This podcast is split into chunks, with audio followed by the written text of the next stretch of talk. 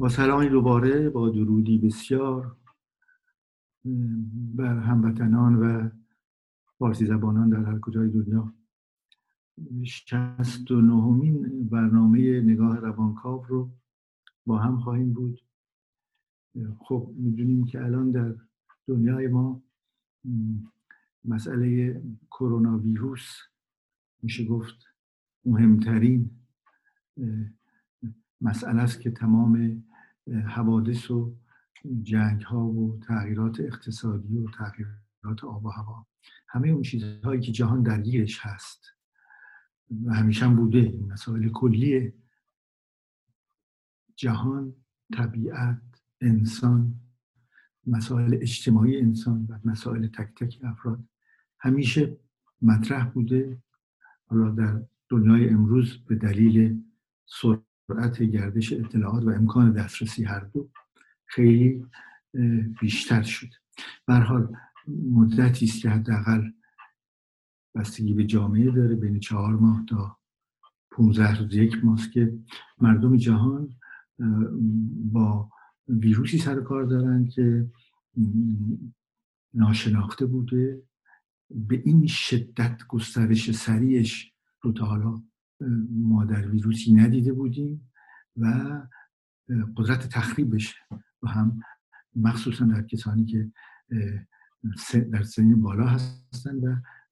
مشکلات و آسیب‌های جسمی مهمی دارن.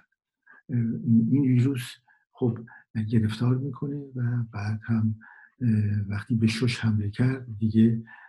میبره تقریبا تا انتها، مگر اینکه فرد یک قدرت واقعی مقابله داشته باشه. و شوخی هم نداره این ویروس، مرد و زن بعد از جوانی، البته هرچه سن میره بالاتر بیشتر و شدیدتر حمله میکنه و یه شکلی حتی میشه گفت که بعضی ها میتونن جمله کودکان انتقال بدن بدونی که خودشون سمپتوم ها و عوارضی رو روشن نشون بدن. پس یه مقدار زیادی پیچیده است این ویروس. منظور من وارد شدن به جنبه شاید بهداشتی درمانیش نباشه، میخوام به یک شکل دیگری رو مسئله رو مطرح بکنم و برای اینکه بگم چرا در جهان امروز کرونا میتواند نقش بازی بکند، میخوام به اینجا برسم و اگر میتواند نقش بازی کند چه نقشی. و خب به هر حال کاریش شده و ویروسیست آمده، بهترین روش زندگی با این ویروس، برای اینکه این بحث هم هست که ممکنه مثلا ویروس ایدز یا سیدا با بشر دیگه زندگی کنه و بتونیم به یه شکلی محدودش کنیم ولی ادامه داشته باشه و بمانه پیش ما. برای این هم یکی از احتمالات هست. من میخوام بحثم رو از جای دیگه شروع کنم و بعد برسم به این مسئله امروزه چه نقشی میتونه بازی بکنه و چه نقشی رو ما میتونیم ازش انتظار داشته باشیم. بذاریم کنار این آنهایی رو که دیگه اجبار هست، یعنی اجبار هست که ما خودمون رو قرنطینه کنیم، مواظبت کنیم از خودمون، بشوییم دستا، همه این حرفا رو من میذارم کنار برای اینکه به شکلی همه اینها رو فرض میکنم که همه میدانیم. اما برای این به هر حال در کشورهایی هم که نرخ انتقال از 5 رسیده به زیر 1 که اونجا مهمه که میتونن باز بکنن فضا رو، در اونجا هم بالاخره ادامه داره و ضررهاش رو به ما میزنه. اما این پدیده که در یه زمانی نصف بشریت رو در قرنطینه برد و هنوز هم نجات پیدا نکردیم در مورد مسائل قرنطینه‌اش، برای اینکه به افرادی که سنشون بالای 60-65 هست و یک ضعف بدنی دارن، قلب، شش یا مرض قند و غیره، این هم توصیه یا چاقی مفرط، اینها بهشون توصیه شده قرنطینهشون رو 100% ادامه بدن که خطرناک است بیان بیرون. بر رو چه اتفاقی افتاد و چه آینده‌ای با کرونا ویروس ما داریم. یک زمانی من در مجموعه درس‌هایم یک موضوع رو مطرح می‌کردم و اون این بود که ما به هر حال طول کشید تا قرن 18 هم طول کشید تا اولین بار در 1792 ما تونستیم یک متن رو بنویسیم به نام اعلامیه حقوق شهروندی در پاریس و در اون اعلامیه اصل اولش رو گذاشتیم که تمام انسان‌ها آزاد زاده میشن، اینها از هر رنگ و نژاد و هر جنسیتی که داشته باشن آزاد زاده میشن، آزاد هستن و باید آزادانه بتونن. بعد بقیه این اصول این اعلامیه شهروندی به یه شکلی این مسئله کلی رو مطرح میکنه که دیگری من نیست در موقعیت دیگر، هیچ امتیازی نه من بر او دارم نه او بر من داره. تمام این بنیان بحث آزادی و برابری و برادری که در واقع شعار اصلی انقلاب کبیر فرانسه بود و بعد قوانین اساسی بر این اساس شکل گرفت که دیگری من نیست در موقعیت دیگر. بعد آمدیم تا 1948 که در واقع در سازمان ملل اعلامیه جهانی حقوق بشر امروز که در واقع پایه تمامی قوانین بین‌المللی همین اعلامیه است و قوانین اساسی کشورها عمدتاً بر اساس همین در واقع اعلامیه جهانی حقوق بشر هست و امیدوار هستیم که همگی به این سمت بریم، حداقل تا اینکه همین اعلامیه هم که درش حقوق طبیعت رعایت نشده، حقوق حیات رعایت نشده، طبیعتا همه انتظار دارن که یک اعلامیه برتری این ارتقا پیدا بکنه و حق واقعا ما هم هست که حق کره زمین هم هست که ما بریم به سمت یک اعلامیه‌ای که از این فراتر بره و از حیات شروع بکنیم. حیات روی کره زمینه، پس از کره زمین حیات و انسان به این سمت ببره، انسان رو بگذاره در حیات، حیاتی که در روی کره زمین هست. اون وقت یه مقدار زیادی از مطالب تغییر خواهد کرد. به هر روی همه منتظر همچون حادثه‌ای هستیم، همچین امکانی هستیم که واقعا به یه شکلی از فراتر از این که بنی آدم اعضای یک دیگرن یا اعضای یک پیکرن بریم جلوتر. این بنی آدم انسان به علاوه حیات، حتی اون مورچه یا اون درخت در جنگل، به علاوه این کره زمینی که امکان داده به حیات و ما در زندگی کنیم، این مجموعه رو باید ما حفظ کنیم و ببریم به نسل آینده تا جلوتر. در این مورد من همیشه در درس‌ها و سخنان و مقالاتم به یک نکته اشاره می‌کنم و اون اینه که وقتی بشر 7 میلیاردی که زندگی می‌کنیم، وقتی اشراف پیدا می‌کنیم به معنی واقعی کلمه، اشرافی که در جان و پوست و خونمون بره، اون اشراف وقتی پیدا میشه که یک احساسی بکنیم که به نظرم این دور میاد که خارج از این کره زمین، خارج از این مجموعه حیات تقریباً 3 میلیارد ساله انسان، حیات و حیوان یا حیوان انسان، خارج از این محدوده به جایی برسیم به شاید یک نوع حیات دیگری در هستی و احساس خطر بکنیم. اون وقت ما رو جمع میکنیم. و این مثال میزنم مثل اینکه افراد یه دهکده وقتی که یک خطری از بیرون میاد شکل میشن، یکی میشن. وقتی که افراد یک کشور مورد حمله قرار میگیرن، اختلافات داخلیشون کنار میذارن، اون وقتی که یکی میشن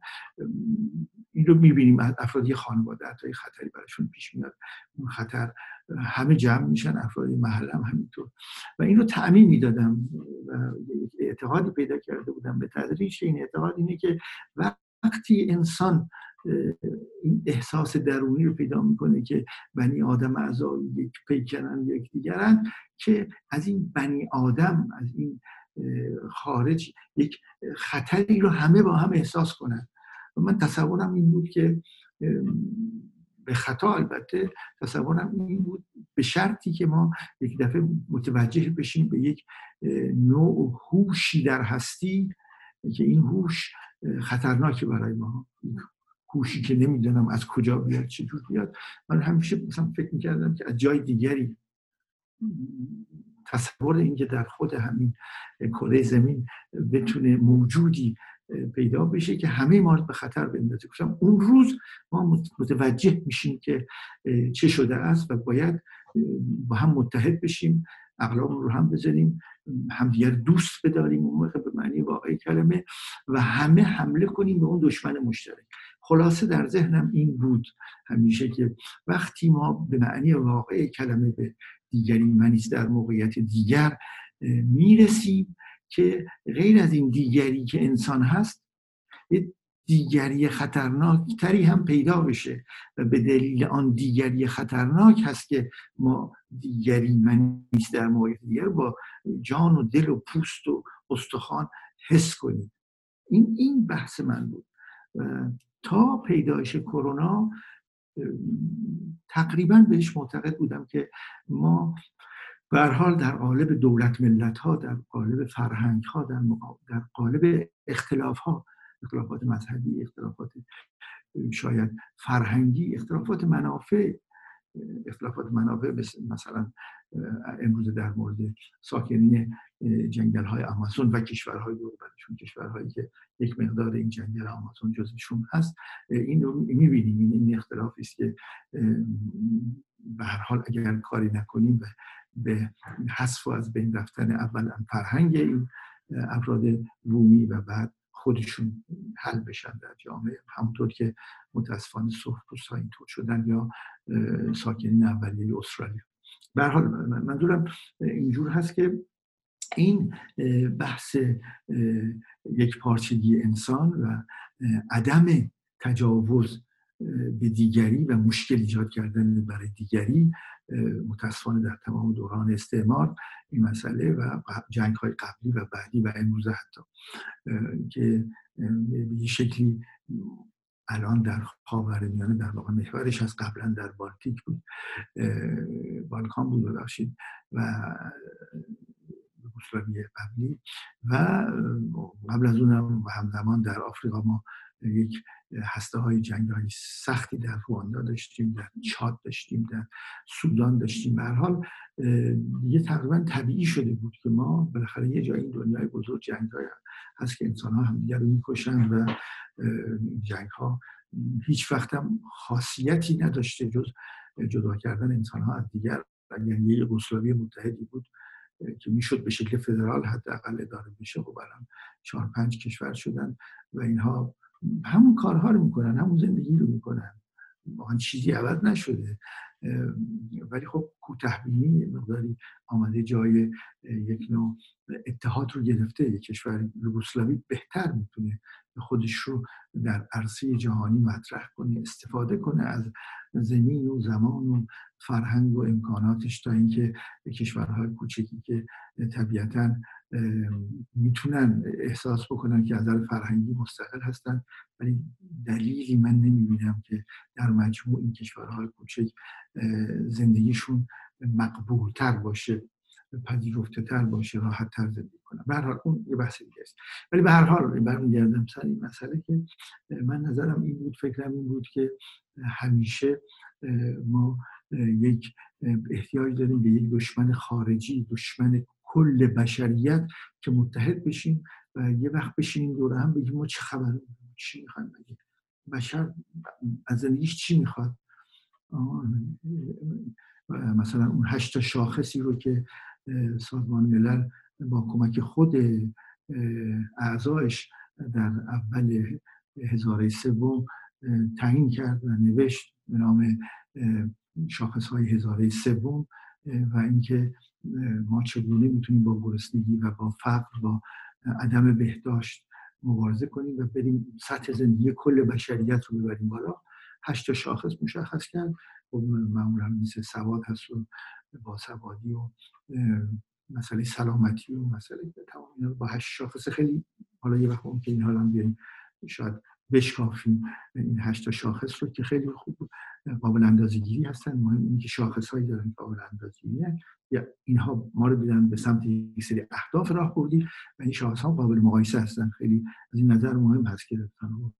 شاخص گرسنگیش هم قابل اندازه‌گیری با سال قبل ایران، 2 سال قبل ایران، هم قابل اندازه‌گیری با ترکیه، سال قبل ترکیه، و هم قابل اندازه‌گیری با امکاناتی که ما داریم برای کشور. مقایسه شاخص‌ها باید همیشه در 3 حالت صورت بگیره که معنی میده. اگر فقط با گذشته باشه و توجه نکنیم که در عرض این مدت کشورهای دیگه چه کردن و توجه نکنیم که در عرض این مدت امکانات علمی و فناوری چه بوده است. اینها خیلی مهم هست در اندازه‌گیری و معمولا دولت‌ها برای ارائه در واقع بیلان و کارهایی که انجام دادن میان و فقط یک مقایسه ساده میکنن با 1 سال 2 سال قبل. این لازمه ولی کافی نیست. و اگر بخوایم که دنیا رو به سمت اون حداقل شاخص‌های تعیین شده 1300 سازمان ملل ببریم، اگر بخوایم ببریم، توجه باید بکنیم خب این امکانات میخواد، کمک به هم دیگه میخواد، برنامه‌ریزی مفصل، یا میگن اون پلان مارشالی که آمریکا بعد از جنگ دوم در اروپا پیاده کرد و واقعا هم حرکت داد در واقع اروپای خراب، اروپایی که اینها هم دیگه رو نه تنها کشته بودند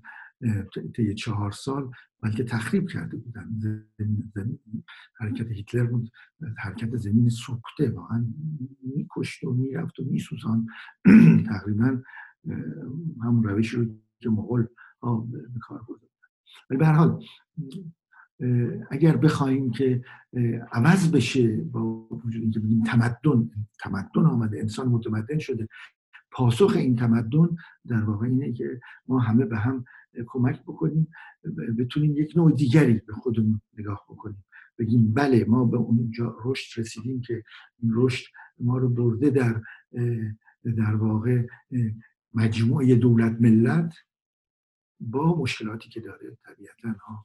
هیچ درمان و راه حلی 100% نیست، 80%ش کافی خوبم هست. 80% اگر مجموعه دولت ملت‌ها رو بگیریم 80% مفید، خب 20% هم جایی هست که نمیشه، مشکله. خب میایم یه مقدار اختراعات دیگه میکنیم، خب مثل فدرالیسم، نوع فدرالیسم ها فرق میکنه، مثل فدراسیون، مثلا روسیه فدراسیون یا فدرال یا حتی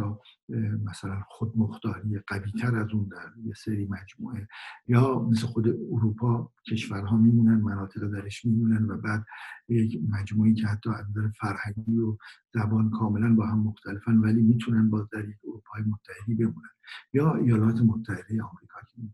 یعنی در واقع میتونیم اختراع بکنیم شکل‌هایی که به طور صلح‌آمیز و برای آینده خودمون و برای پیشرفت بشریت یک اتحادی پیدا بکنیم. حالا اینجا میام روی همون بحث اول، این پرسش که به گمان من با همه ضررهایی که به جان انسان زد، به زندگی انسان زد، کرونا در عرض این 2-3 ماه که معلوم نیست باز هم نزنه موج دوم، موج سوم و شاید هم بمونه با ما، با همه اینها به گمان من یک اشرافی داد به انسان، به ما یک تکان سختی داد.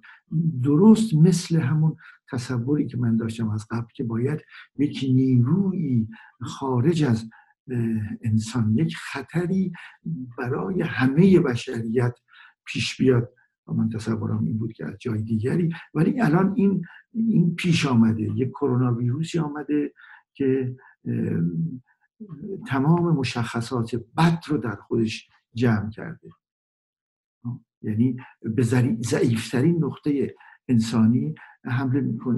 حمله میکنه که دستبردانش بسیار سمجه، حمله‌ای که میکنه و خیلی راحت همه جا میره. دفاع مشکل در مقابلش. همچون ویروسی رو به گمان من تقریبا همون موجودیست رو که من در ذهنم تجسم می‌کردم که در مقابل اون هست که ما دوباره ارزش خودمون رو باز خواهیم یافت. انسان متوجه میشه که در کره زمینی قرار داره که گیاهان و حیوانات دیگری هستند، اقیانوس و رودخانه‌های دیگری هستند که اینها باید پاک بمونن برای اینکه نسل ما باید ادامه پیدا بکنه. به عنوان مثال عکس‌هایی رو که از شب و روز در واقع پکن گرفته بودن قبل از قرنطینه و بعدش، یا حتی پاریس قبل و بعدش، و اینکه در مدتی که این قرنطینه هست چقدر هوا صاف هست و اینکه اون مناطقی از اثر گلخانه‌ای زمین که اوزون از بین رفته بود دوباره شکل گرفته. این کاری که قرار بود در 30 سال صورت بگیره در اون قرارداد پاریس که قرار بود 30 ساله ما به اون برسیم، در همین 2 ماه قرنطینه نصف دنیا بهش رسیدیم. یعنی حداقل اولین پاسخش این بود که همه چیز ایستاد و دوباره وقتی می‌خوایم شروع بکنیم فهمیدیم با دل و جان و نگاه. هر نگاهی که من به آسمان می‌کردم در از این مدت هنوزم می‌کنم، شکرگزارم، خوشحالم به این آسمان دوباره من چیزی می‌بینم در بالا. و این فکر کنم همه به این نتیجه رسیدن. وقتی کسی حالا بیاد صحبت بکنه که برگردیم به سمت زمین، حیات و انسان، این 3 مرحله رو حقشون رو بدونیم، قانع کنیم خودمون رو به حق اونها و به سمتش بریم. به هر حال به نظرم پاسخی دادم به این پرسش که چرا در جهان امروز کرونا میتواند نقش بازی کند. این نقش شروع هم کرده به نظر من. حالا شاید وظیفه ماست که این رو ببریم به این نتیجه مثبت، حداقل با همه خسارات و خسرانی که ایجاد کرده که حالا واقعاً بنی آدم اعضاییت بکرن. کردمون یک چیز هست، چجوری کرونا از یک قسمت از بدن انسان بشریت میره به قسمت دیگه با یک حرکت خیلی کوچیک، 1 نفر و بعد 5 نفر و خیلی سریع 2 برابر میشه در هر 3 روز، 3 برابر میشه در هر 3 روز. شب روز خوشی رو براتون آرزو می‌کنم.